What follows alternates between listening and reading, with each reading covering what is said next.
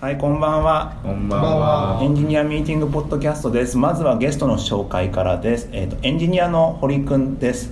よろしくお願いいたし ます、よろしくお願いします。えっ、と、堀くんは。なんで笑いが起きてるのかまだ分かんないなんなんかまだ始まったばっかですからねあのサーバーサイド堀君は、えー、と今新卒として2年目3年目4年目に四年目か結構いってる14年の4月にあれですよ結構あのあれですよあれあそこですよあとああそうだあそこ学校の会社か学校かわからないいやいやいや違う違う会社じゃえこれ学校じゃないって方が会社のあのー学校じゃない会社昔あの 聞いたこそうだこれこれ掘らなきゃいけないのかなもうもう大丈夫かなえっ、ともう大丈夫なんじゃないもう大丈夫だと思いますけどあの昔昔なんか会社は学校か学校じゃない学校じゃないかという議論が時があったよありましてそこの社員だった社員ですねはい方 ですねサーはバーサイド立ち上げメンバーの一人はい社員ですね、そうだったそうだっいそうだった懐かしいですよまあまあまあまあというどこまで掘り下げていいか分からなくなってきたけども身のある話にはならないなやらつないですねはい結構昔じゃないです結か構昔でしたねでもまあまあなんだかんだで、あのー今はフレッシュのサーバーサイドエンジニアとしてはいやっているということで、フレッシュのフレッシュってシェアシェア的には国内あー生放送プラットフォームシェア そうですねでもやっぱ既存サービスとかやっぱ強いなっていうところとやっぱあの弊社がやってるところだとちょっと人気がある動画サービスこれは固有名詞どこまでいいんじゃなまいあで最近すか言ってもいいってこと今思いっきり言ったしそうですねアベマ t v とかが出てきちゃってるんでちょっとなんかそことこうごっちゃになる方がやっぱりどうしても多いっていう感じですあのフレッシュって言われる、まあ、あの生放送配信プラットフォームのサーバーサイドエンジニアをやられている、はいで、えっと、主にはどこら辺回答してるんですか、えっと、最初の頃から動画周りを中心に触ることが結構多いんですけど最近だと割と玉拾い的な感じで広い範囲全体的に触ったりすることが多くなってきてます玉広いかっこいいかっこいいこいいですねなた例えば例えばみたいなねだとなんかその主要な機能なんか新しく出す機能をボンって作るっていうよりはなんか細い機能というか最近作ってたとこだとその動画のアーカイブが残ってるんですけど、はい生放送なんで結構乱れたりする動画があって、うんプレイヤーによっては再生できないみたいな壊れてる動画があるっていうところを前まではあのテキストエディターで一生懸命編集してたやつを自動で自動で自動で直せる 力技やそうですね自動で直せるバッジを作ってたみたいなところとかやったりします、結構その玉広いですねフレッシュって、まあ社まあ、社内でも、まあ、結構マイクロサービス、まあ、ずっと前2年ぐらい前にこのラジオでマイクロサービスやってみた話って1回したことあると思うんですけどあれですねそうですね、い僕はつそらこ結構辛いみたいな話だ僕が結構抜けてで2年にもう1年半いつでしたでも1年半あの1年ぐらいじゃない兼任してる時期があって、まあ、兼あー任兼任抜かすと多分去年の4月に離れてるんでおだからまあ一年半一以上一年半二年近いちょい離れてるんでまあいろいろあったでしょうみたいなさあのドメインが多分2回ぐらい変わっていてそうですねあれがあれで有名ですよね社内外で社内外ではドメイン変更源についてはそうですよねなっていてもういろいろとアーキテクチャ変わってきてる変わってきてるっていうかまあいろいろとあの運用してって変わったりしてると思うんで、そこら辺いろいろ聞ければなと思うのですがえっとですねあの、まあ、今回のテーマは生放送をプラットフォームを支える技術ちゃんとプ聞いラたことがある感じですね生放送有です名なか本本の本みたいですねああそうですね、はい支える支える技 術で白支える技術でです青ではい黒みたい前なもこのタイトル使ってたどっかであでもこれは使ってないかななんか似たようなとこ勉強会でありろそうだでけど生放送の運用的なところうちだけじゃなくて普通にありそうなかにんでもこれこれ自体にすごい出でちゃもう世すのるな中の生放送プラットフォームってまああのあっちの銀座方面のはい 何のやつかわかんないけど、はい銀座方面とあと海外のやつかはいゲーム海外系ののはい海外のやつはいまああと YouTube さんあまあそれもありますし結構多いですよ今って、なんかポロポロありますもんねいろんなそれこそもう名前言っちゃうとショールームだったショールーしムあそうかそういうとこもあそこもそう YouTube ライブあるしニコニコ動画もあるし、あとはなんだあとはオープンレックもあるしオープンレックあるしあとはなんかでも最近さどどこぞのなんか普通にプラットフォームの中でも普通にやってるもんねライ,、まあ、ラインライブもあるしなんか手軽にできるようになってきてインスタライブとかもイ熱いンですスタライブもあるインツスタライブそうかイッターもあるしあツイッターもそうだツイッターもあるしフェイスブックもあるし、はいあとはなんだニュースピックもやってるでしょえライブそうなのニュースニュースを週に1回ぐらニューいスあのコメントする人が喋るんじゃなくてコメントする人、まあ、ゲスト呼んであそういう感じなの喋るみたいなことやったりしててへー今生放送すごいあれなんですよね増えてきてるんですよねそうですねちょうどフレッシュ立ち上げる時にいろいろガサッとなんか皆さん立ち上げた感じになってそうっきすてよねあの頃そのなんかドワーッとくる感じの波は一回去って落ち着いてさあみんなどうするみたいなうんだからさユーストとかニコ動があってユーストがなくなって、うんフレッシュとかができ始めてその後で YouTube がされたあ YouTube いやちょっとちょっと先前後関係前後関係的なんかに絶は 妙あなるけど感じだよねあの辺だよね本当一緒にこうドドドドッとみたいな感じドでドドッとできた感じすすねるねうんそうなんですよでそんな中で、えっと、生放送プラットフォーム他のところっていうのはまあもともとあったやつのプラットフォームから追加で生放送できるよっていうところはいもある、あればまあそれこそニュースだったりニュースサイニュースピックだったりニュースサイトが元にあったりするんですけど本当に生放送プラットフォームとしてうんここに来れば生放送を配信できるし、まあ、あの見れるよぐらいな感じのちょっとあの他とうんなんていうんだろう無色透明じゃないけども全方位というかカテゴリーとかも結構広めな感じで今だったらゲームだけオープンレックだとゲームだけみたいだったりすると思うんですけどまあまあベタなあのみ皆さんが思い浮かべるベタな生放送プラットフォームの版みたいなそうねイメージを持っていただければななんですけども、まあその中で、まあ、うちでいうとこの結構、まあ、どういまあ、僕が説明するのもなんか変だからいやもう全然全然もっといたじゃないですか いやいやいや立ち上げに立ち上げのコンセプトとかは一番詳しいですでその今どうどういう構成構成というかサーバーの設計の、まあ、特徴といいますかを教えていただければなと思うんですけども i も変わらずあの最初からもうマイクロサービス構成を AWS 上で構築していって、はい2015年らへんから開発しているので、うんあの ECS、うん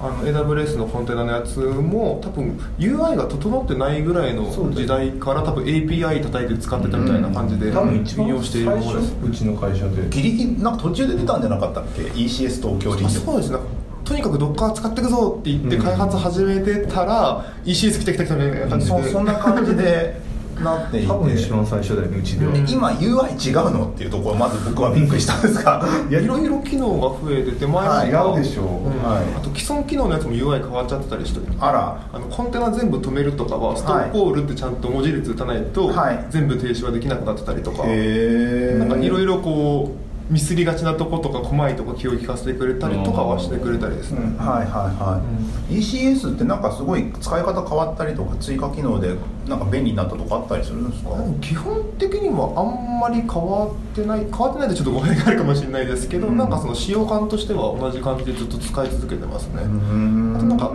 あのマネジメントコンソールポチポチっていうよりは、あのちょっと名前言っていいのかわかんないですけどその ECS フォーメーションっていう、うんああーのライブラリーを書いてる人がいてそれをこうラップして Docker コンポーズライクな設定ファイルを書いてデプロイとかいろいろ管理してるんでそこの API のインターフェース変わらない限りはそれでいけちゃうっていうどっ感かじで見たその聞いた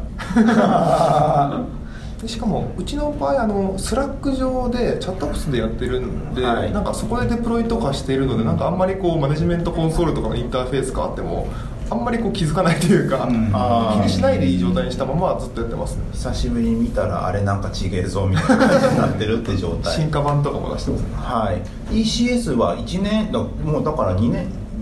2年近く1年8ヶ月ぐらいもう運用しているそうだよねそうですねずすっごとい使ってますねどうどうです今そんだけやって実はそんだけ普通に使ってるのってそんなない気がするんだけど事例としてそうですねちょはっとあんまり他でその大規模に使うとかっていうところはあんま聞かないですねううんどうどうなんだろうどなうんなんか困ったことはないってことーんなんだろうまあ、最初から想定している使い方で使ってるので、はいまあ、要件は満たせてるかなっていうなんか劣化したことはないのであー大丈夫かなって感じただそれがベストかっていうとちょっとまあいろいろ思うところはあるのかなっていうところですね、へー今だと今の構成と違ってこうやっとけばよかったなみたいなことってあったりするんですかあーちょっと迷ったところが、はいあのなんだ ECS ってそのクラスターってはいいう単位とサービスっていう単位とタスクっていう単位があるんですけど、はいなんかコンテナ技術ってそのインスタンスサーバーをいっぱい立ち上げといてその中でコンテナいっぱいダーって流し込んでどこで起きてるか気にしないでいいみたいなはい、うんコースを取りがちだと思うんですけど、はいフレッシュの構成の場合1台のサーバーの中に1個のそのサービスというかそのコンテナ群、うん1サービス、うんうん違うウェブアプリケーションのサーバーあったはらいそれみたいな、配信サーバーあったらこれみたいな1個入れるみたいな構成を取っていって、はいはいなんかその辺とか、まあ、改善の余地はあるかなみたいな感じのとこはありますね、はい例えばその配信サーバーだとこうステートフルに持たなきゃいけないんでなんか1台1台ちゃんとこう番号振ってなるほど立ち上げるのを管理したりしてるんですけどそこなんかこうクラウドっぽくオートスケールでこううまく入んないのとかっていうところはちょっと試行錯誤の余地があるかなと思ってますねそこって ECS で解決しようとする場合っていでっかいの1個バーンって作ってその中にいっぱい立ち上げることもそうですね、うんリソースの使い方としてはそっちの方がやっぱ効率がいいかなっていうのと、はいあとやっぱあの AWS のインスタンスを起こすの少し時間がはい結構かかりがちなので、はいなんか緊急時にその少しコンテナ増やしたいとかなった時にサーバーを起こすところがなるのなでるほどねはいオーなんトかスケールの時にラグが出ちゃうみたいなそうですねあらかじめその全体として数台のバッファーインスタンスを持たせといて、うん足んなくなったらそこにコンテナ入れるとかだったら、うんなんかこう急な負荷とかへの対応とかはもっと早くできるかなっていうのは思ったりします、なんかメリットとしては細かいインスタンス立ち上げだったらばお金がねイそうンねスタンスうん確かにその単位ってやるからそうそれがあるからいい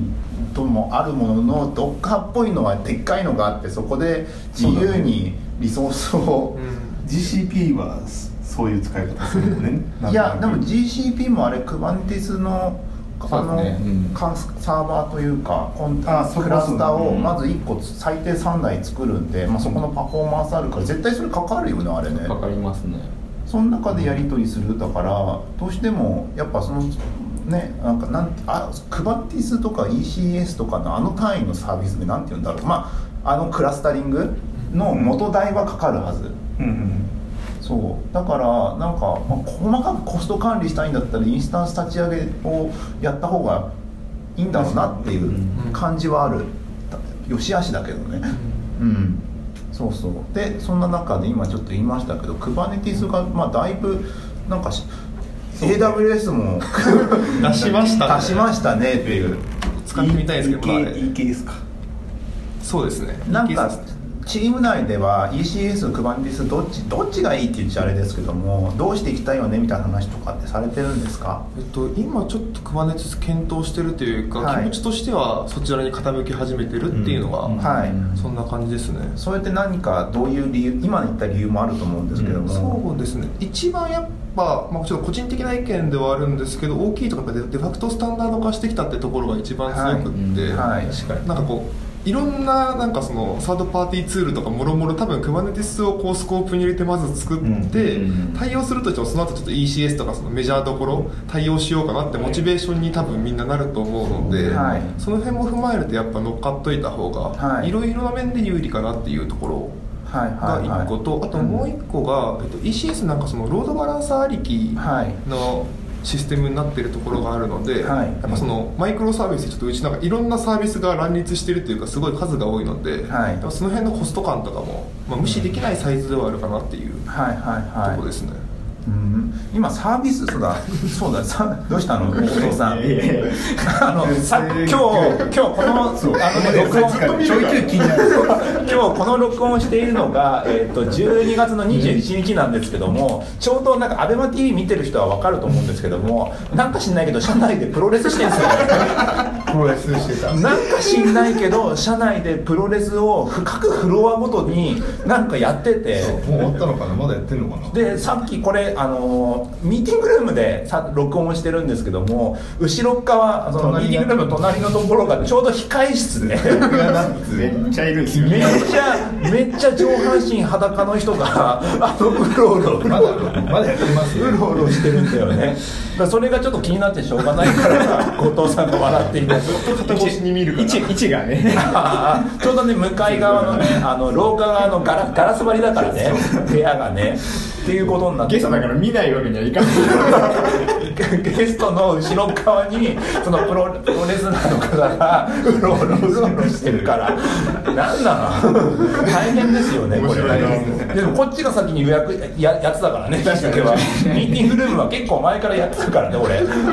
もうとか思いながらやってますけど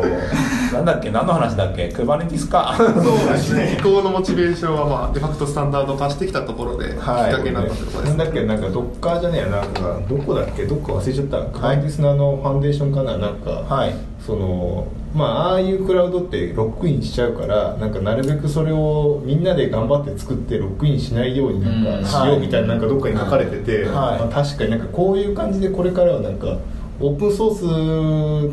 スなんだけどロックインしちゃうじゃないなんか、はいクバクバネテさんもそうだったし、はいなんかそれをどうやって避けるかっていうなんかなんだろう競技というかなんかそういうファンデーションがみんなでなんかやるみたいなのに流れていくみたいね、はいはいはい世の中でドッカーも言ったらドッカー社がやってるからさ、まあまあまあロックインしてるじゃロックインしてるし、けどオはいープンソースみたいな、はいそれをどうやってなんかそのオープンはいな、なんだろう機構というか使いなんて言えばいいのオープンソースというオープンソースなんだけど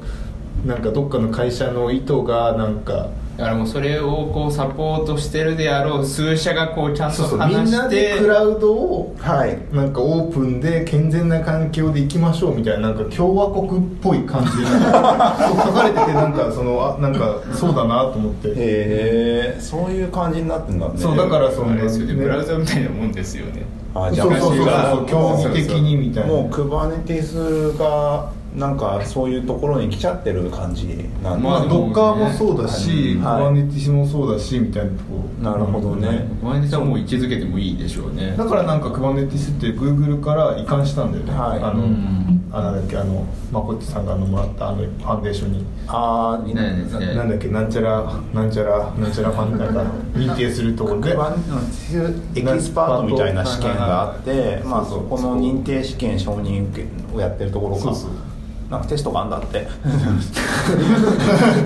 ういう前でもらった2回前ぐらいの回で喋ってそうですねそうそう喋ってますなんかその試験を作った理由もその試験を通してなんか勝手な実装とかをなるべくみんなで防いでどういう方向にしていこうっていうのをそこでなんかなんかオープンオープンなんだけどそこら辺でなんか競技的にうまくこうまとめていこうっていうのが意図らしいよへえまあでもユーザーの方に知識がこうあるともうちゃんと民民意が保たれますもんねそうそうそうそうそう、だから正しい使い方をこっちで教えてあげて、はいなんか勝手な使い方で勝手な拡張とかにいかないように、そこら辺コントロールしつつなんかその世の中全体としてのクラウドをなるべくいい方に持っていこうっていうなんかはい高い志みたいなあの辺の人たちなるほどねどこのどこのブログボスで見たかわかんないけどなるほどねだからいろんな各社がその自分たちが思うウェブ全体のクラウドを良くしようと思うソリューションを作ってはいそれをそうみんなでメンテしてそれを組み合わせてウェブを作っていこうみたいな ECS は完全独自だもんねアマゾンの中のものだもんねそうそうそうそうだからそうでもそれがついに結構な配りつつできてできできてきたから、まあ、だんだんそっちに移行していくのかなってそいううそう状だから態オなーんだプンなのよをね取り入れてって感じなんだよねちなみにフレッシュってあのサービス今どれくらいあるんですかマイクロサービスそうリポリポジトリ数とかでいうとどどんぐらいだろう10じゃ引かないですよねううんん20近くあるのかなちなみに ABEMATV はいくつぐらいあるんだろう最後確認最近確認してないんですけどもう半年以上前1年ぐらい前だと30とかあった気がします、あでもいやもうでももうもっと増えてると思う TV で参加する多いのかあんだけなんかあんまりそんなさ更新とか機能がないじゃないいやっていうかっていうか人の人数によると思うけどねだうんあのね56人でねマイクロサービス20とかやってたらよく分かんなくなるよく分かんなくなるっていうかちゃんと作んなきゃいけなくなるからそれなりになんかその結合部分とかちゃんと作んなきゃいけなくなってくるからなんかそこまでやってる余裕が新規だとなかなかねスケジュールあるしねあーとかそ起うきですねるから後から直していくことになると思うんでしょうけどまあなんかなかなかそんな数増やせばいいってわけでもないし っていうふうにはなりますだよからねなんかあんまなさそうじゃん逆にアベマってすごいシンプルで大した機能がないからさはいでもなんだかんだでいろいろあるよねね裏側いろいろ動いてるよとか管理系ねところああまあそうそれもいもことちろんそうだしまあそうかだってそもそもその前にねだってこういろんなところからこうね動画のソースが入ってくるわけですよなんかてなんかちょっとトゲがあるいやいやいやいや それをね、まあ、わちゃわちゃこうしなきゃいけないむしろそっちの方が多いってことユーザーが触れるサービスよりもユーザーが触れないサービスが多いユーザーがまあユーザーが触れるサービスってもうだってあれじゃないですかこうこ端末プラットフォーム分しかないじゃないです僕はかあの使う方だから、まあ、大した機能がないじゃんうんでもそれで言うと別にフレッシュだってめまあユーザーが触る部分ばかりじゃないそうですね裏側の配信システムの方が厄介だったりしますし、まあ確かにまあうん広告だとか課金だとかなんか新しいこう概念というかが追加されるごとにサービス増やすみたいな感じですね、でもだからそのフレッシュのユーザーは一応 C じゃないはいでもアベマのユーザーは B だからさ B もあるしなんか C もあるしみたいなえ感じ C もあんのえだって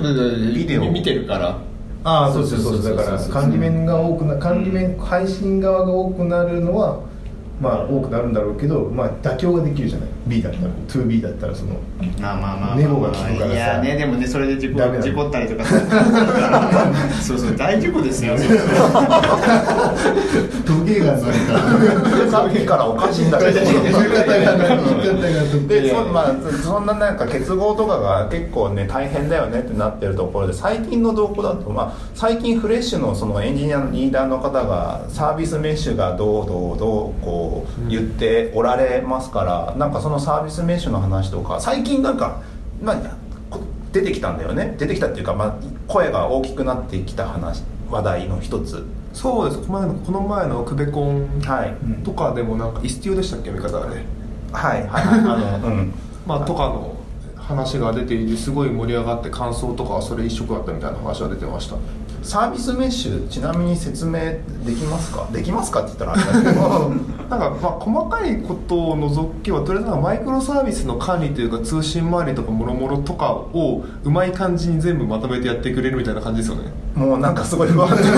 うまい感じにやってくれるっていう感じでなんかやっぱそのはいマイクロサービスやってるとさっき大崎さんおっしゃったようになんかその通信の中リトライとか,、なんか帯域どんぐらい使ってんのとか,、あのやっぱ可視化できないとことかこう、見えづらくなるマイクロサービス間の動きとかが多くなるところをなんかサービスメッシュのその概念入れていくとまあなんか整理されるというか、まあ、交通整理が効くというか可視化もされるみたいな感じのところですよねお父さんも使ってると思うんですが説明全然出ないですねおおって今思いまし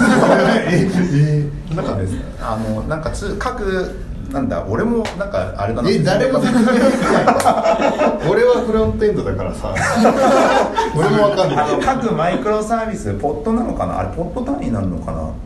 ポット単位間にまあポット単位あいあい間の概念ですかこの間の概念各そのポットがこの単位のところここここら辺のの通信どこどこのさマイクロサービスに通信が行ったかみたいなところを管理するレイヤーを作るって感じ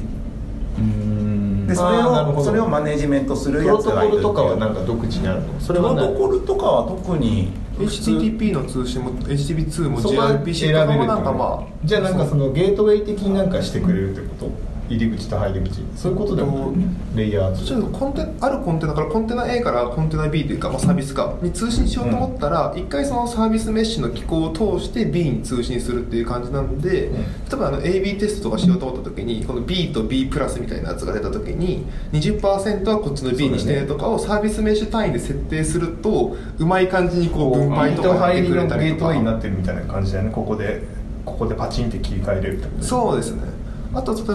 API とかだったらその100しかさばけないところに100しかいかないようにしてあとはこう弾くようにしてくれたりだとか、なるほどねみたいななんかそのみんなマイクロサービスでこの辺辛いよねって思ってるとマイクころロでサービス間のロードバランサーというかなんかそのなんていうのあそこのレイヤーってこと感じとかとかですね、まあ、通信とかを可視化したり制限したり交通整理したりみたいななるほど分野だと思ってますあれだあのあんまり詳しくないとこ喋ると墓穴掘りそうだから 次行こうなんどうしようかな、えー、とサービスがまあいろいろあると思うんですけども、まあ、基本的に配信サーバーとかあったりとかあとまあウェブ面だったりとかあったりすると思うんですけどもまあなんだろうな、まあ、特徴特徴フレッシュの特徴その2といえば その2何何だろうねなんだろうなんだろうとかマイマイクロサービスで ECS でやっていますが特徴1、うん特徴2まあ特徴にもうそんで終わりじゃないですかサーバーのとこだとまああと動画の動画周り生放送周りの構成成とかとあとなんか一応なんかトピックスとしてはインターン生が作ってたオープンソースにしてるプラズマっていうライブラリがあるとか、はいそういう話ですね、プラズマって何ですかだからプラズマはその GRPC とあの SSE サーバーセントイベントでしたっけ、はいとかを使ってなんかその、まあ、ポーリングしたくなるようなその配信のステータス変更とかそういうところをポーリングせずにサーバー側からイベントをくれるようにしようよっていうためのミドルウェア的なものですね、その今今もうあれなんですか生放送中 CM とか入ったりするんですか入れてますねほうほうほう CM についてはあのサーバー側でその動画ファイル自体にはいいろいろ混ぜ込んではい制御してるんで、そこはあんまりこうリアルタイムにそのポーリング的なところはいらないところになってるんですけど、はいはいはいあの前と違って入った機能とかアンケート取りたいだとあかーなんかこうなテるロほどップっぽいやつそのさっきのやつの話のリンクはここですみたいなやつ出したいみたいな機能とかが入ってきて、はいなるほどそれをこうユーザーに対してリアルタイムにはいすぐ渡したいっていう時に使うやつですね。それってなんだえっ、と PC の場合ってどうやってるんですかあブラウザかブラウザのブラ場ウザ合っはてサーバーセントイベントでやってますね、ほうほう俺サーバーセントイベントの詳しいイメージがついてねえなそれなんかロングポーリングみたいな感じそうそうでそうはいなんか来たらちょうだいってなんかサーバーに投げとくと、んはいなんかサーバー側がそのイベント来た時にクライアントに返してくれるんでずっとコネクション張ってるのは変わらずで実装は多分そうだと思うけどはい特に管理しなくていいっていうウェブソケット系との違いっていうとああでもどっちでもいいかなっていうところではあるんですけど、うんなんかはいブラウザとかの対応状況とかもろもろ見て、はいはいはいまあ、広く対応できるしシンプルにいけるかなっていうところで対採用したっていうなるほどまあずっとレスポンス返さなければいいだけだから、うそうですーねんそれそれそれを、まあ、最初アクセスしたあそれアクセスしたら、まあ、そこに貼っていて貼っといて定期的に、まあ、なんかアンケートが発生したとか、あとなんだなんかし、えー、と番組が終了した始まったとかもそれで言いますそうですね今やってます今って多分プッシュ通知か何かで来た5分前ぐあらーいに来るんですよねきっとそうですね5分前にフレッシュがプッシュ通知来て開くともうすぐ始まりますみたいなの出るんだよねでそれでまあしばら普通くに Chrome のあのあのプッシュで送りゃいいんじゃないですまあそれでも全然よくして、プッシュでんただそのなんか細いイベントあの番組がその、えっと状況が変わったとかそうそっちはいいまあ、あとあのコメントとかの更新とかもそれで全部いけるので、確かにあのリアルタイム性はそこまでいらないのでで10秒に1回とかだったらその定期的にこうイベントをサーバー側から送ればそれで済むみたいな、今いろんなやり方があるなと思ってて確かウにェブソケットでまあつなげるのもあるしウェブソケット結構めんめんどくさいって言ったらあれですけどかねうん臭いねなんなんて言うんだろうまあめんどくさい臭いサーバー側も面倒くさいしクライアント側も面倒くさいんだあよとそんなに通信したくないっていうななんだろうなコメントそんな多くない番組とかもきっとあるんですよね、うんうんその時にたまにしか来ないのにウェブソケット貼り続けていかなきゃいけないのだとかからトンネルじゃなくてただ単純にパブサブしたいだけなんですよね、うんコストがでかいんですよねトンネル作っちゃうからさウェブソケットってもう繋がっちゃうからそうだからそれで最近だとあのーなんだっけあれあど忘れしてる Firebase か、はいはい Firebase のところで Firebase ってクライアントとなん同か期します同ね期すはるやつあるでしょ、はいそれに対してレストで叩いたらそっちに通知行く方法あるでしょ、はいプッシュになりますそれを使うとさあのつなんだサブスクサブスクライブははいファイヤーベースでやるじゃないですかそでそなんだおなんかプロレスラー来たぞ怖い怖い怖い気になってしゃあないなんだろうやっぱりねでっかいからねすぐ目に入ってくるんですよい色もねこうあ鮮やかですからねすぐ動かっちゃうでサブスクライブはそっちでやってパブリッシュはあのテレストでやってると実はあのそのサブスクライブでずっとコネクション握っとかなきゃいけないとこ外出しできるんですよねうーんもう一回言ってもう一回ちょっと今ププロレスの 今ね一番通ってたからレストレレストでたリクエストやるってことあのそのサブスクライブでやってる 5S のやつがあってがあってサブスクライブするところを外出しできるじゃないですか外出し2のとこにあの外部サービスにあのここっち側でってことこっちでそれラジオなんですけ ど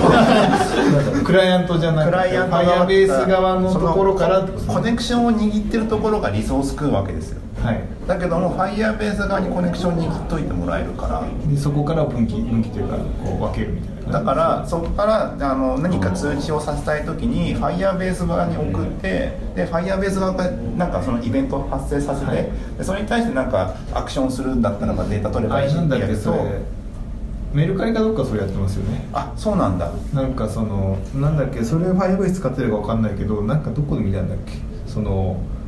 変わったよっていう通知はそっちで受け取って、はい REST API で取るみたいなのとか,、はいはいはいなんかどどっちか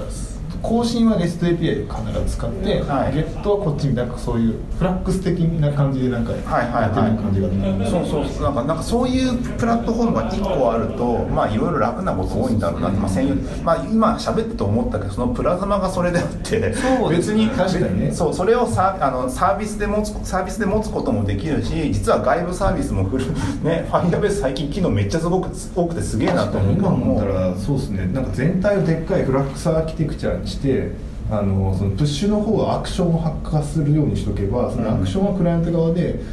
まあ、何でも叩けるってことですよね、うんレスト API でもいいし、なんか別のブラウザの API 使ってもいいしそうそうそうなんかそういう柔軟性が出てきてあて便利なんかすごいなと思いながら見てたなんかそのちゃそうかメルカリがやってんだそのなんかね、メルカリが何だったかな何かでやってると言っててそのああそこも結構リアルタイム性が超大事なんですよね、はいっていうのはメルカリの商品って1個しかないから、うんメルカリのなんかあれだっけライブだっけ、はいライブでやりつつなんか状態を管理するみたいなところになんかそういうはいはい感はじいでなんかパブサブで受けてでも更新とかははこっちのレス API 叩くみたいなへなんかそんなの見た気がするちょっとおぼろげだからはい今日おぼろげな こと多いねいや急に急に思い出したから確かなんかそんなんやっててなんかその一方向にしてるみたいなこと言ってる気がする やっぱライブってそういうなんかリアルタイム性なんだかんだで求められるよなってだからリアルタイムなのとステートの同一性がすごい大変じゃないやっぱり、はいはそこがなんかみんないろいろやるよねああだこうだいねえでアベマはそこまでライブリアルタイム性求めない設計ではないんですよねだってコメントだって別に定期的あれはあれ定期的にこうボーリングして取ってきてて、はい結構いい加減だもんねコメントなんか取れなくなったりする時とかたまにあるじゃないまああとそのコメントをねこうこうあの時系列で見るっていうわけじゃないじゃないですか速わちゃわちゃ見攻て速攻流れちゃうからさ、うんなんかあんまりその、あのコメントが正しいコメントがあったら誰も検証できない流れてるからさ嘘かもしれないってことそうそう生放送はさな放送主がさそうやっぱこうリアクションしなきゃいけないから結構大事じゃないはいそこをねこう正確にしてしまうとこう、まあ、インターネットでやってるからどうしてもこうズレがズレがあったりするんだよねそうそこがね時間を共有してないからそうそうそうそうそうそう今結構その生放送って時間の遅延にうるさいというか、要件として結構気にされる方が多いのかな、番組による感じですね、うんやっぱキャスっぽいこうコメント読み上げたりする配信主様はやっぱすごい気になるっていうのが、んへ多いですねなんかたなんかさあのアベマがすのあのあのあの本音テレビの時さ、はい結局そのなんだっけアベマで配信されてる画面を見てそのあの元スマップの3人が会話するって時さ、はいすごい遅延してたじゃん、うんまあそりゃそうなんだけあどだからあれとかすごいなんかやっぱ気になるよなと思ってあー普段アベマってそういう使い方しないからあんま気にならないんだけど、うんあれになってくるとすごく気になるよねなるほど、うん今あのフレッシュって今昨日、まあ、次の話話題ですけども、まあ、低遅延モードを搭載されてしてますねしてますよねあれあれ入れたのはいつ頃でしたっけいつだったかな6月ぐらいには、とりあえずプレ版というかなんかそはのいところは出してるような気がします、たぐらいですねもうニーズとしてはあれがすごいへそうですねやかっぱなり強かったですねやっぱえそのあの絵を描きながら配信するみたいな方とかも、いやっぱそのコメントを読み上げたりするコミュニケーションを目的として生放送して楽しいっていう話なのでうんはいやっぱ遅延が10秒とか30秒とかあったりするともう全然なんか楽しいコミュニケーションできないっていうあのそう僕 YouTube のよく見てるんですけど、はいあの釣り YouTuber の生放送、まあ、11時ぐらいによくやってるから見てるけど、はいまあ、YouTube も結構低遅延で、はなんか昔のニコ生とかさツイキャスみたいなすごいなんかか声が遅れてくるよ感がなくてへ結構快適普通に見れてるおーえ画質は優秀だ画質もまあまあまあいいよまあまあいいあの一昔前のもう知識しかないからあれなんですけども一番そのなんだあの低遅延な方法をする場合ウェブでやる場合っていわゆるそのスカイプのテレビ電話みたいな感じであれはなんだっけえっと WebRTC WebRTC か UDP でやるやつです UDP でやるやつがあってでそのそのその次なんだその次からもう HLS いっちゃうのかな ATLS で RTMP かあーそうですね RTMP が来て HLS 系があってまあ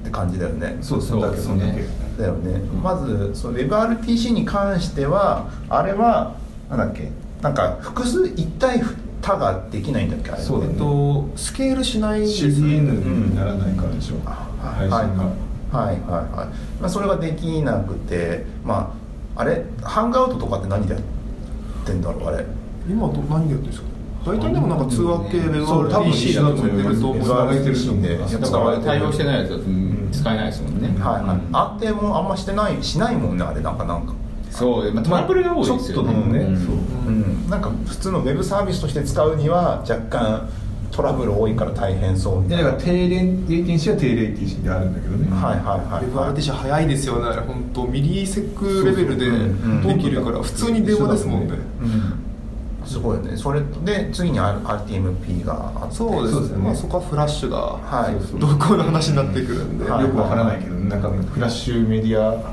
サーバーとかを含めてってことでしょ、そうだねでもそあれでもあもともとはニコニコはあれだったそうですだかフラッシュプレイヤー同行の表示が出がちなやつは大体あれですね初期っていうかのニコ生とかツイキャスもそうなんじゃないかなあの時のあの時代の、はいそもそもなんかそういうリアルタイムもそうだし動画配信自体が、うんあのフラッシュのメディアサーバーありきだったじゃないそうじゃないとなんかまともに再生できなかったんだよね普通に、はいはいはいダウンロード全部終わらないと再生できないから、はい、でそこから、まあ、あのアップルが HLS でないとダメだよみたいなそうあのもうモバイル回線だモバイルとの時代でダまメだよ、あ、あ iPhone とかだったらですよねあー iOS 上は iOS 上は iOS 上の動画ストリーミングをやるときは H 何何分10分以上のを超えるや動つは画ストリーミングやるときはそうそう HLS じゃないと許しませんよっていうお触れを出していくのであれ10分以上っていういうのがあるんだ10分以上確かそうですあねれだからその前のやつ10分以下だったら確かあの全然別に使えるんですけど、まあ、結果10分超えるか超えないかなんて分かんない分かんんないですねえじゃあ10分超える番組少ないからいいよみたいなこと言えるってこと逆にままあああ、んたまら多分あ、そこを制限してしまえば OK なんでしょうね、使用上10分超えないですよっていうふうになってれば、まあ、使っていいってなるんだと思うんですけだど、から最近よくある料理の3分動画みたいなやつがもしもライブでいっぱいあるんだったらばそれは別に HLS の呪そうね縛に逃れることができるってこと、まあそうだねあれはそうで、あの WebM とかで送ってほし いですねあれあれだったらねまあねシンプルにねシンプルにスマートタイルからっていうまあでもそうじゃなくてもなんかそのえ最終的に HLS でコンシュームすればいいんで、はいなんかこうリアルタイムで取ってきたやつを HLS に変換するみたいなことを力技でやってるやつとかもあるみたいですけど、これクライアント側でスクライアントがめんどくさいめっちゃ熱くなりそうだねそこまでやっていいんだそうそう、まあ、それそれぐらいでも守らなきゃいけないけど回避する方法としてあるんですよって出るぐらい厳普し通いんにじゃやなっいた方がですかいいんじゃねえかで HLS あってまあ、まあ、同じような仕組みとして、まあ、今 MPEG ダッシュのそそのいわゆるオープンな、うんオープンだよね MPEG ダッシュそうですねそうっすよねだからエティルスが来る前にそもそもマイクロソフトがそのスムースストリーミングとかあ今いろんなプロトコルがこうあって、いまあアドビも出してて、はいでその中でちょみんなバラバラじゃんってなって、はい MPEG ダッシュでじゃあみんな投資していきましょうみたいな今 MPEG ダッシュ自体は結構浸透度どこぐらいなんですか今年1年もう2017年終わるからねあんだけ MPEG ダッシュにこ去年困っていた後藤さんに聞きま すけどその後どうなのあんまりよくよくわかんないけど業界動向がもう業界動向的には、えー、とエンペクダッシュ何か新しくこうえー今から普及していきますよってなったらエンペクダッシュが採用されるんですよはいはいはいただまあもうその昔その HLS が先にあってで HLS で実装してるやつはもうたくさんあるんですよね、うんで例えばそのコンテンツをプロテクトするって話でもその HLS とマイクロソフトがプレイレディっていうプはいロテクションをもう最初に確立してたりとかして、はそこが幅利かしてるやつとかはまだ全然残ってるんですよなるほどだねからそれが残ってるってことは結果そこも対応したくなるじゃないですかはいそうすると HL さん残り続けるけど、まあ、新しいところはダッシュで統一しようとしてるから混在状況がずっと続いてなんかそうやっぱさっきのクラウドの話じゃないけど誰かが統率を取らなきゃいけないですね強いやつ、うんでも先にね派遣握られちゃってるとその後からやろうとすでるともフラッシュもそうだったわけでしょまあね派遣握ってたけど、はいあの力ずく iPhone が来てせいで力ずくでもさ何とも言えなかったけど首根っこ突っ込んだ感じあるじゃんなんかそうなんかもうなんかないのかねディズニーとかがすごいやるとかあもうディズニーはもうこれでしか配信しませんとかなるともうみんな変わるとかそういうのーディズニーフォックス買っちゃった買買っちゃいっました買っちかゃ買っちゃったかららねってるからねねしかも Hulu も買ったってことなあれつまりそうそうね Hulu 買ったってことは Hulu とディズニー VS ネットフリックスそうみたないんなかもうなすごいディズニーで強えなと思って見てますやっぱんか恐竜対恐竜の戦争してる感じだよねあそこら辺 ねなんか本当巨人巨人というかわーダカーンってやってる感じのやつがあってすごいまあ話だいぶずれたけ どでそんでまあやってて低遅延モードとかやっているとでこの低遅延モードは、えっとなんかどうやってるかっていうのは言っちゃダメらしいんですが詳細は特にまだオープン化してないんではいなんともって感じですねそうですよねっていう感じで世の中にはあるけど実装の詳細を言わないだけですよねそうですでも論文とかはもう普通に出ているのでまあぶっちゃけその実装力ある方がガッとあれば多分できるっていう話のレベルにはなってきてるんですけどあのわざわざこう布教する感じにはまだ舵を切ってないって感じですね、結なるほど構やってるところはこう多いんですけど結構なんかパターンもでもいくつかありますよねあなんかどうにかしてその HLS という HLS を HLS のやつもありますよねのやつもあるし、まあ、はい LHLS でしたっけ、はいはいまあまあいろんなその配信方法がある中で今命題としてはら生配信する時ってまあできるだけそのコメントとかもあったりするから、まあ、コメントはリアルタイムなんだけど映像がそれに追いついてないとよく分かんなくなるから、なんかそこをどうにかなんか差を短くしたいそもそもなんえき何でいけばいいかな RTMP は早いけども HLS はまあいわゆるお低遅延低遅延ではない、まあまあまあまあまあまあまあ10秒クラス分かるぐらいずれる分かるぐらいずれるですけどそもそもなんで HLS だとちょっとあの低遅延するのかってところの説明をした方がいいのかなそれは分かってんじゃないのみんなやいいやでもあれですよそのもうすごい簡単に言うと ATLS ってこう一回 HTTP リクエストを飛ばしてそれからプレイリストが飛んでくるじゃないですかでプレイリストの中には何秒か分のフはいァイルのあの URL が書いてあるわけですよ、はいでそれが全部できてることが基本的にはあの期待するじゃないですか、はいってことはこの何秒分が例えばじゃあ30秒分入ってますよって言ったら基本的にその時点で30秒はずれてるわけですよ、はいはいはい確かにねそうそうその説明分かりやすいその30秒のファイルが誰かに30秒あるよって言ってる時点でもう30秒ずれてるってことですよね分かってるからねはいそれは分かりやすいそれがもう HLS の、まあ、本来の限界だったはずなんですよねはいはいではいそれをまあいろんなところがものすごく工夫してそもそもじゃあもう30秒はあるけどもう最初の何秒かできた時点でもうある前提で配っちゃえばいいんじゃないのってどうせ後からまたリクエストしてくるからって言って、じゃあ仮想的にその30秒を何秒目に減らしましたみたいなことをすると、まあ、一応ちょっと縮まるわけじゃないですか、はいはいはいはいそのまあ理論的にはそうってことですよねしかも後藤さんがちゃんと説明してくれてるからこれは後藤さんの中の物語だから今ね一番知恵に対してすっきりした確かにそこの視点なかったわと思ってはいはいはい単純にだからその,、まあ、そのパケットダウンロードする時間もあるし、まあ、CDN だしで言うてどっかで遅延するじゃないと思ったけど確かに CDN が送ろうとしてる時点でもうプレイリスト何秒分っていうのがあるわけだからここ絶対ずれてるわと思ってどんだけ配信が早くても。しかも安定させるのに1ファイル分だけ先頭取ればいいだと絶対あの次のファイリング瞬間に固まっちゃうんで、まあ、3つぐらい3ファイルぐらい大体みんなこうバッファーを持たせるんで次こう次々リクエストしてるからねですねだから大体効率考えるとその2秒ぐらいのファイルを3つぐらい残す感じで、まあ、大体10秒ぐらいの遅延になるかなっていうのがなるほどね一般的なところですねまあそこに対してなんかいろんなやり方でなんか各社各社なんか各社なんか対応頑張っている頑張っているところだったりするんですよね、でも ATA テストだけの問題じゃないですよね結局そのファイルのフォーマットとかコーデまあコーデックじゃないですねファイルのフォーマットとかをこうあの工夫したりとかもしはてやるんで、その ATS 以外のところでも工夫したりとかするのがなんか割となんか最近多いみたいです、だからそのさっきのそのなんだあのチャットみたいな感じでつなぐものじゃなくてあの HLS とか基本的にはさあの動画生放送配信じゃなくてファイルのコピーだからってことでしょ、通信じゃなくてファイルの、まあ、コピーもそうなんですけコどピーっていうかその動画ファイルを送ってるっていう実態は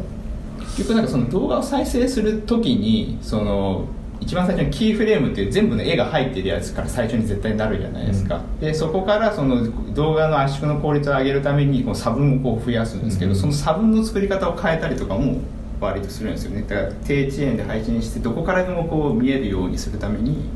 そこのあのコーデックの、えっと圧縮の仕方をこう変えたりとかしてこう配信すると、はいはいはいえさらにそれもまた縮まるっていう。それで最初の最初の何フレームと後半の何フレームの圧縮が違うとかそういうこいやいやではとそれはならないですよねなならないそれはできないですよねすごい圧縮効率を高めようとするとあのいろんなところにそのあるフレームがあの部分的なフレームがあのいろんなところに参照すればその分あの圧縮効率圧が縮さされれるるじゃねないですそうそうかでそれをもう少し圧縮されないようにしてただ早く再生できるようにするっていう工夫をするんですよじゃあトータルで言うとパケット量増えちゃうん増でえすよてねねそうそうそうそうなるほどなんかそこら辺がいろいろと難しくて単純に遅延を解決するだけだと安定性がなくなるからそこに対してどう効率よくそれや上る手ねそれでそのさ CDN の配信のお金もかかってきちゃうわけですしかかってきちゃうしストレージの容量もかかってきちゃう わそうなんですよなるほどね辛いですねあそうだこれフレッシュのフレッシュの僕が全然知らないフレッシュのあ特徴なんですけど課金体系がめちゃくちゃあるイメージがあるけそうなの課金体系あだって最近コインコインああ最近出しましたねコイン前まではこう月額課金モデルであの月額払っていただいてる人のみ見れますみたいな番組を用意したんですけど、最近そのなんかその皆様のこう応援によってチャンネルが運営されてるっていう形うんでいろいろこう企画やっていこうっていう話でなんかプロジェクト機能って言ってなんかこの金額達成したらこういう番組やろうと思ってますってその運営側が言ってなるほどね皆様が温かい気持ちで支援するっていうの がそう、えっとプロジェクト機能えっとそれって動画の中でやるんですかそれとも動画を始める前に募集募るんですか基本的には動画と連動はさせずに、はいもうチャンネルごとにそのプロジェクトっていうものを一旦作っておいて、でそれであのその間の期間でやっぱ生放送とかして皆さんお願いしますとかいうのは、はい好きにやっていただくっていう形ですね、へえなるほどねそれでやってお一定量集まると、まあ、なんかやってくれるそれってあの視聴者側はコインをか購入してそうですねでそれを事前に払う払うのかなえっと、コインを購入して、はいえーとまあ、配信チャンネル運営主の方には、えっと、ポイントというものに変換して、はいあの支援をするという形ややこしい最近お金からコインンでポイントになってまたその配信の人はポイントからお金になるってことそうですねあ基本的にはのおひねり機能もだいぶ増えてきたじゃないですか動画うん生放送サービスそうですねですよねフレッシュはそれとはまたちょっと違う形になるってるってことそうですねなんかそのなんだろうこうアイテム投げてとにかくお金渡すみたいな感じの、こう投げ銭とかっていうよりは、はいどっちらかというとクラウドファンディングとかのはいはい方はいのイメージに近いものと思はいはいはいっていただければいいかなという感じです、ほどねはい、なんで課金も月額も今引き続きそうあですねりますよねもうげもともと月額はあのーニコ生とかがやっていたりとかあとは月額会員制の動画サービスって結構ユーストもあったのかなユーストあったかないやー覚えてねえなまあなんかそこら辺で i モード時代の流れであってそんでそ、まあ、ニコ生があってそう,、ですよねそこからってきて最近だとそのまあまるっと見るのにお金かかる系のササブスクリプションモデルが Hulu とかでっかいのであってでまたショールームとかでなんかあれはあなんか投げ銭的なアイテム買って、はいそれを投げつけるんだ投よげねつける系です系があってっていうのでいろんないろん な動画お金かかるんですよねっていうまあかかりますよやっねぱ配信主の方の手間が本当に大変であれやっぱ撮影するのがっていうのあはとネタも切れるからさ、はい YouTuber 見てたらそうじゃないどんどんなんか過激にどっか行ったりしなきゃいけないからさ大変お金かかるなと思いながすらごいっすよね最近の YouTuber 本当になんかもう仕事してる感じがすご くて必死すぎて好きなことだけやってないなこいつ 必死必死だもんなもうあのーそそうそうなんですよあ労の働時間俺らの方が少ないかもしれない移動とかしてなんか取りに行ったりとかなんか企画してとかやってたらしかも自分で編集もしなきゃいけないしそうそうそう結構大変だと思う音楽も発注しなきゃいけないかもしれないし大変そうだなと思って見てる あれすごい街角インタビューとかもさちょどっかとコラボしてやってたりとかさ、うんしますもんね普そうそ通うそにあのなんかなんだろうな結構その番組を作ることに対するなんか皆さんのあのなんだろうなコスト感ってなんか伝わんないじゃないですか、うん見てる側からすると、うちよ嫁とかなんかあのモコズキッチン見てさなんかさこれどうせただでしょぐらいな感じの勢いで言ってるけどいやいや後ろのセットとかすコごスいトかかるよ料理の器具とかあんなあんなオリーブオイル使ったらそれ他で材料費の話ですかもうサラダの上にかけるやつ色漏れてるからいっぱいでもあかけるれやつか買ってくる方も大変だよね見てる方もあれ買えないよって思って買ってきてんだもんね毎回いやでも本当楽だわとか言ってくるけど楽じゃないんだよ 我々絶は対楽じゃない話とかしますけどもだって番組作るのも大変だし配信するのもだって一つ一つたたすごいもんね、YouTube がずっと赤字だった気持ちが分かるもんだねってなんかまた釣りの YouTuber だけど、はい釣り YouTuber ってさあの やっぱ水辺にカメラ持っていくからさまあまあ倒して壊すんだよねあれはなんとかいや結構大変だなと思って面白いねそう結構倒すのよああでその倒したこと自体も、まあ、ネタにして YouTube に上げてくるんだけど大体そのアクションカムとその引きの絵で2つ撮っててこっちを倒すのよはであーってなってこっちで撮ってて、はなんか10時間撮ったのがパーになりましたよくある話でしかないよ何かこいやわかんないけどなんかやっぱなんか工夫できそうだけど大変だなと思って見てるよ生放送プラットフォームっていうところに対してのコスト感が僕はずっとウェブサービスとかやってたからさ急に生放送になってきてリリースした後のお金のかかり具合にびっくりしたからね素直に驚いたからねだってねでもでも冷静に考えてみるとそりゃかかるんだよね AWS とか GCP の値段ってこういうの必要だよなとかって一つやっていくとなんだかんで電卓ぼちぼちやっていくとうわーってなるもんねそうだからすごい他社さんのなんかこういうことやりますってリニューアルしますみたいなもうでも本当になんか大変多分コストと大変なかんだよね黒字化とか考えてんだろうなっていう感じとかちょっと思 った分かんないけどねそうそうだまあ難しいのがやっぱ画質ってお金を投げつければ増やせるっていうところがあるんですけど普通だったらクラウドだったらそうなんですけどそ,、れが多分こうユーザーから言われてもできないっていうことはなんか事情がやっぱ大いやお変なん金でだと思うよ絶対あそれはこなんですけどサーバーがスケールしなくなっちゃってでもサーバーじゃないよね絶対多分ねお金だと思うよあんなのサーバーでもサーバーでも最悪なんかやり方はありそうだけどねん分かんないけどねだってあまりにニコ生はちょっと画質悪いじゃない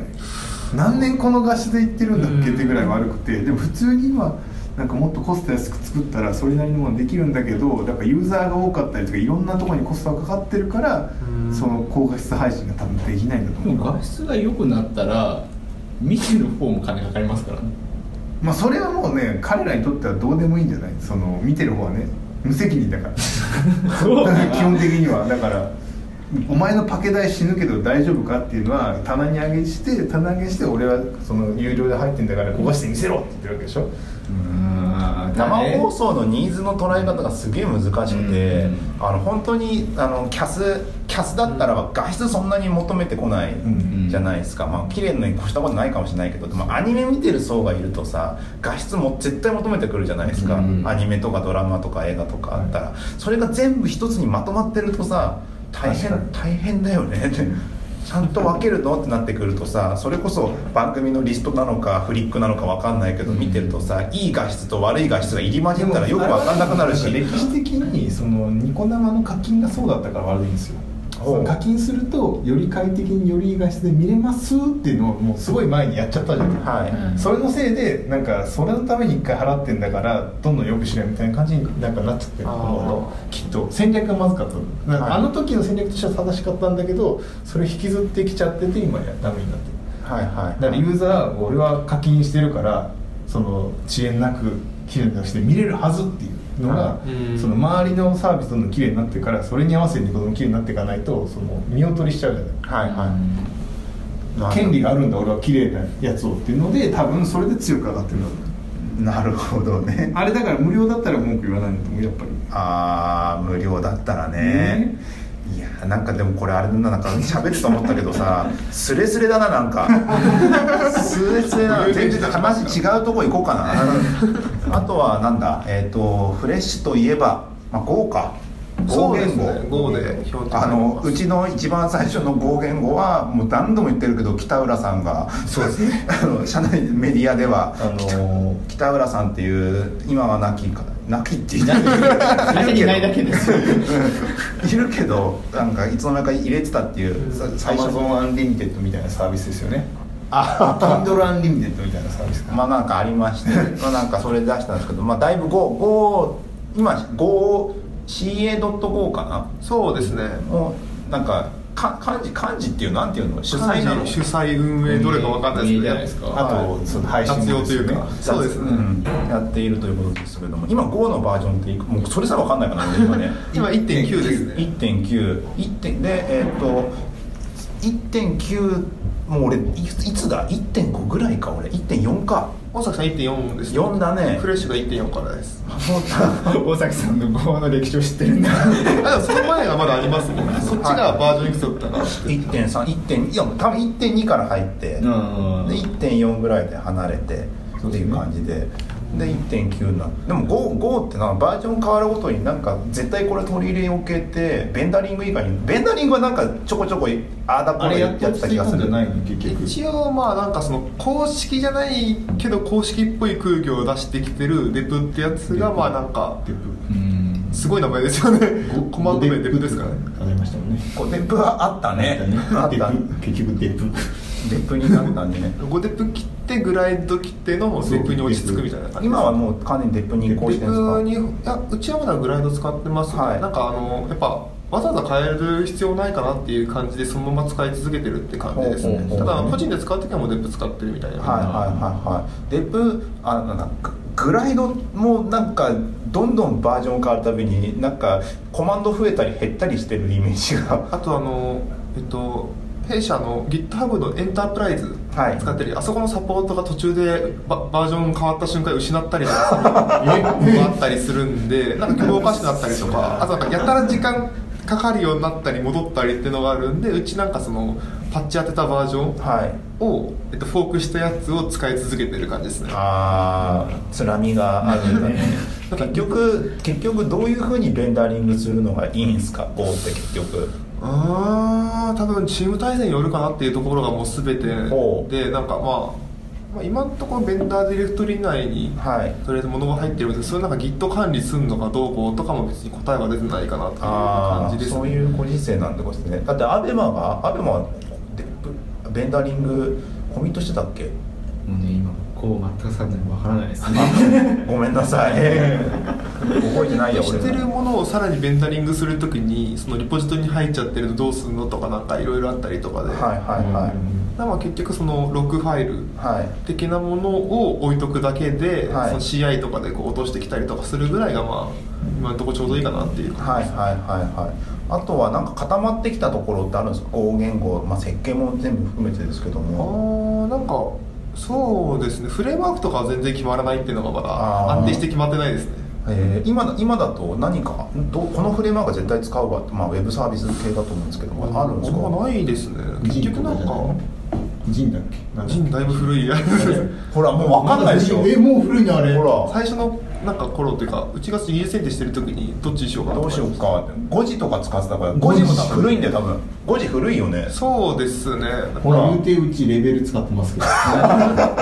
レベルのそっかレベルのほとんどの機能ないけどほぼ薄くレベル使ってそっか温度だから、いはいはいそっかレベルだレベル懐かしいいレベルじゃなくても良さそうですよね今の話全然レベルの機能使ってないけど多分標準パッケージの HTTP パッケージでそれなんかいそつれでも変えれる範囲でやっていきましょうみたいななんいやかその5時やっぱ選定したのが正しかった感が強いですねあれほなんかいつでも標準の方に移れるっていうところで別に今変える理由ないからそのまま使っていきましょうみたいなノリで進んでますねうなんかそういうの多い多いっすね多いですね今とりあえずこれだから逆になんかこういうのこうなんかふ最近っていうかこういうの入れてよくなよかったよみたいなのとかってあったりするんですかライブラリーライブラリとかですねちょうど CA5 で前喋ってて、まあ、導入完全できてないんですけど、はいあのシンクパッケージそのはいはいはいはい標準シンクじゃなくってあの X がついてる方のその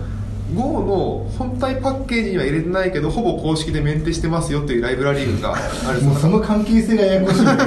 ど X がついてるあちょっと前のコンテキストパッケージみたいなものあそうですそうですそうだよです、ねうんなんかそこからたまに標準パッケージ入りしたりとかなんかそのままツールとしてユーティリティ的な感じで置いてあったりとかするんですけああどなるほどねそこのシンクパッケージ内にあるやつが割と使い勝手よくって、はいなんか1個例挙げるとなんか、えっと、シングルフライトだっけな名前なんかはいってやつがあって、はいなんかいろんなこうなんだろう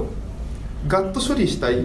同じ処理をガーッとやりたい時になんか全部ここで受けといて一旦受けといて処理を1個だけして1個したレスが返ってきたら同じレスを全員に配っえてくれるー、何それかっこいいだから例えば使いどころはそのキャッシュ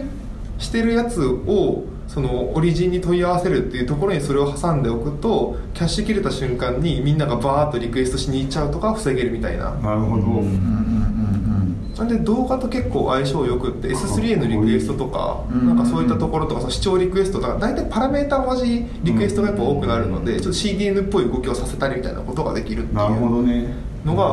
コスパ良さそうっていうところですねへかっけえなー便利なのあるねモードでも欲しいやつだななんかあとなんだっけななんなんか最近だとなんだろうロログって結局あれログはザップらザへんップにか落ち着いたかな感はあるんですけど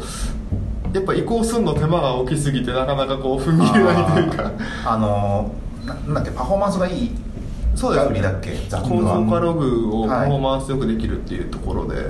はいはい出てきてるやつですそうっすよねまあでもそこら辺がなんかあんま変わってあんま変わってないっていうか大体なんかゴリゴリかけちゃうんだよなっていうところになってますねクライアントのライブラリはもう前キングピン使ってたとキングピンとかあの辺りとかはいはいはいはい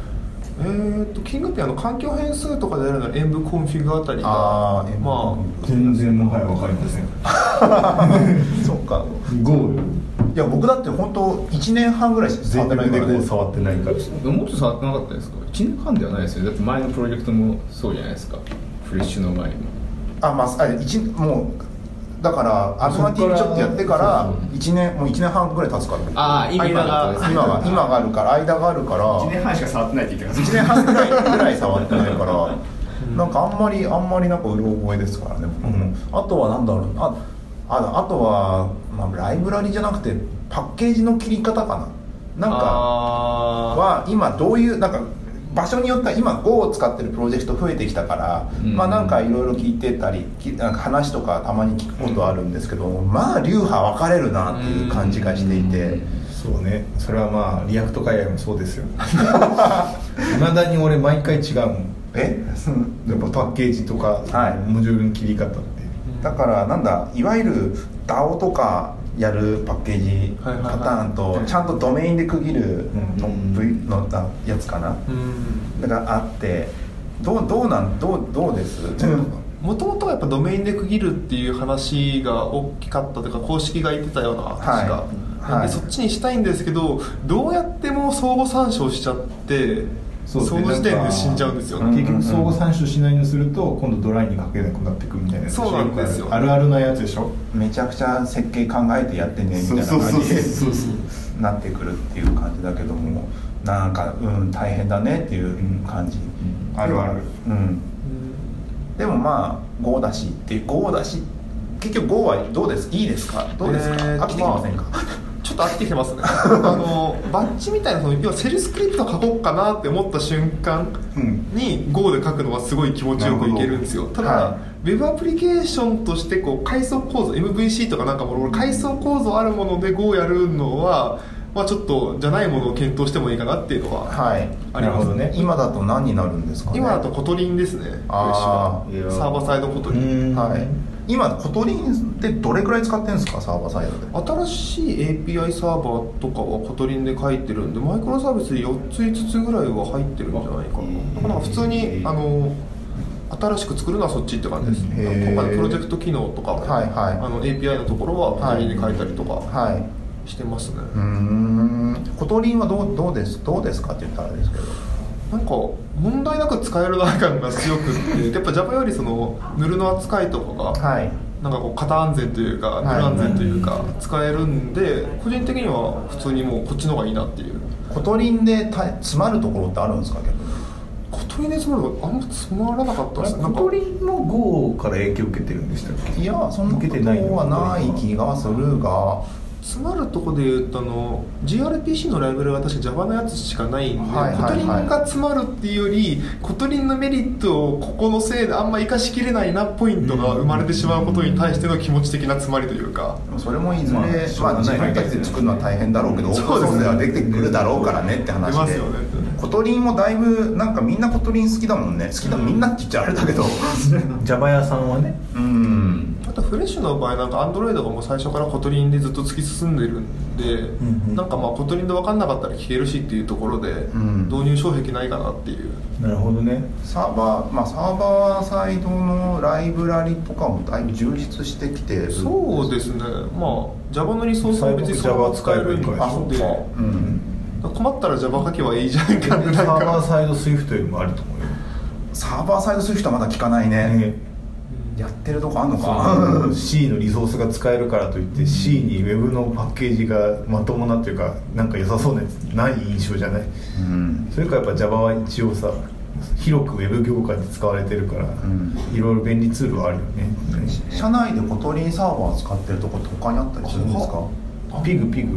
あピグ使ってるんだピグなんかなんかどこブログ書いてたよサーバーサイドへーあを取り入れたってへえじゃあ少しずつ導入事例が上がってきてるんですねそうそうそうだから今 CA コトリンあるよあるっけありますありますもそこにちょっと一番人気ですねそこにサーバーサイドの話とかが来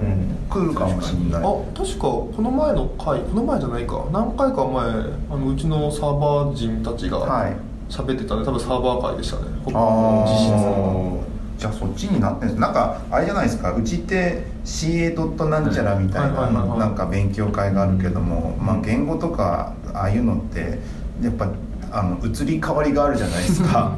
だから CA となんかいろいろ新しいやつがなんかブームがブームがどんどん変わってくんでしょうねフロントエンドだけ乗っかってないんですよねフロントエンドはフフロロンントトエエンンドドががああるるせいで、はい CA.js とかないんですよね CA でもあれですよね言語で分けてるからまた別の話な気がしますけどでも、まあ、フロントはフロントでも逆にさ小鳥みたいなさ両方ある方がさ楽しそうな気がするじゃんノード学園祭みたいな感じで両方あるから、なんか CA.go と CA.go はまだいいか何が何があるんだろうな CA. まあ、ススイフトでもやればいいスイフトとかか、なんか行き詰まりそうじゃんあるある CA. ありますありますあるある何が CA.css とかまだ本当だ行き詰まり そうだ CA.html だ行き詰まるじゃんそんな人来なさそうじゃないいや逆になんかなんかあるかもしんないななんかああえて CDSS めっちゃ面白いと思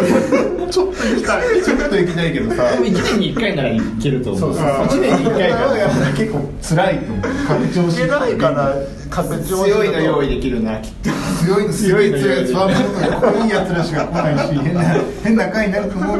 けど意外にすげえ濃い話めっちゃあるんだけ一どね般人がやっぱ好みだよねはいはシいエはドいとコトリとかさシエドとスまあ一般人来るよねはいはいはいシエドとゴーとかねはいはいまああとお美味しいですよねシエコトンとかそうそうそうゴーとかはこうなんかこういくじゃないですか話題性も高いしはいシエドと R とか順番に勝負するあーある R も結構ねでも僕最近はもう Python ぐらいですシかエらドとパイの方がまだ幅があるあでも引きは引きは引きは引きはまだありそう Python 事例社内あんまない気がするけどだって転送フローまでそこまでいけるでしょ全部まあそこはそっち系そっちまはで強いんですよパイパイ全部パイ最近 Excel が Python 対応そうそうそうそうそこからそこからでいけるそうそうそうそうだからそっち系は強いんですよ Python ってただ使ってる人そんな多くないからそのオープン CV でしか使ってないですそっち系ですアよドテックね系に声かけないと集まらないですよねそうなんですねアドテック系も Python いっぱい使ってるかっていうとそうどうあんま聞かない気がするな使ってるのかな機械学習らへんまあ、機械学習とかはもやってうるんもでう絶対そっち来るんですほぼけほど、ぼそこのメンバーが来る感じになるかなっていうなんかねイメージと違うみたいなやつだからドットパイじゃないんだよ多分機ね械学習のカンファレンス で多分なっちゃうんだでよね、まあその言語区なぜか始まった言語区切りでいくとまだまだそこの方は幅はありそうだよねいやでも CA と CSS が一番かもうそこが到達やばい到達やばい回になる一回やってみればいいんじゃないですか 一回やってみるそうなんです通るのかな誰がやるんだ ろうはいそんなわけでだいぶ喋ってみましたけどもでもまあまだ全然なんか喋れてない気がするなフレッシュな話ってなんか横道だからプロレスラーが横通り過ぎてあんまりなんか喋れてない後半ね落ち着いて きたいなくなったからね。空いてますからねはい、そんな感じでしたけれども、さて、えっ、と。生あフレッシュはなんか最後宣伝とかありますかはま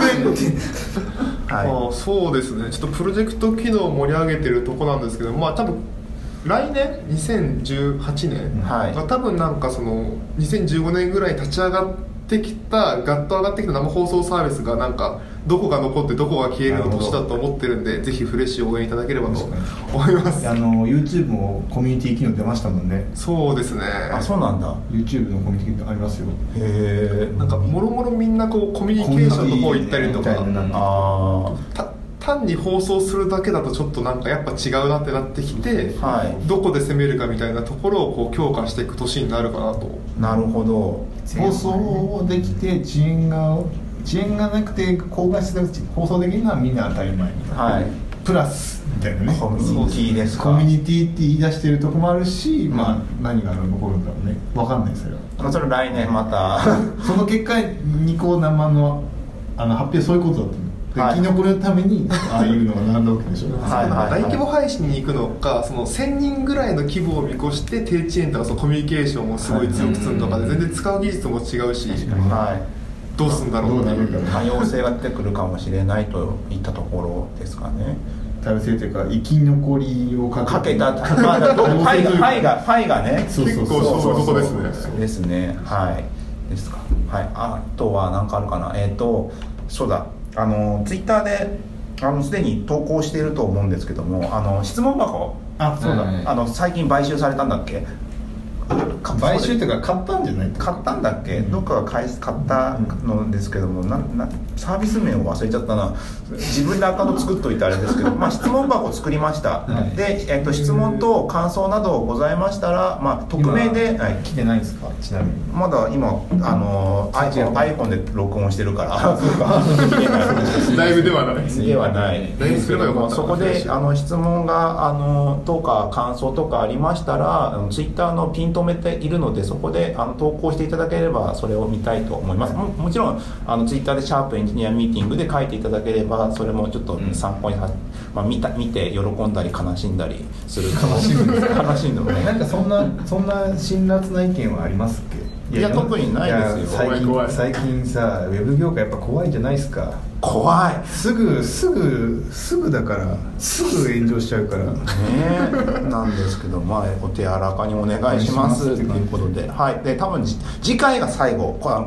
2017年ラストがカードゲームの回になりますこれそのくくりですこれもしかしたらそのあ来年年明けに公開してるかもしれないからねああ ギリギリだから確かにはいまあそんなはい前回前回前回プロダクトマネージャーカンファレンスの話が大変面白かったんでなんはかいブログを書いてくれた人がいます、そう素晴らしい見てなかったもうちゃんと真面目にやったらちゃんと刺さってちくゃれんるとんだっていうちゃんと刺さるんだよやっそぱういりや今回もちゃんとやってるようんうでもんね大大事にメディアをこうねこう作るようになったんだなって思うとちょっと感慨深いですよ 一次情報が二次情報へと変化してね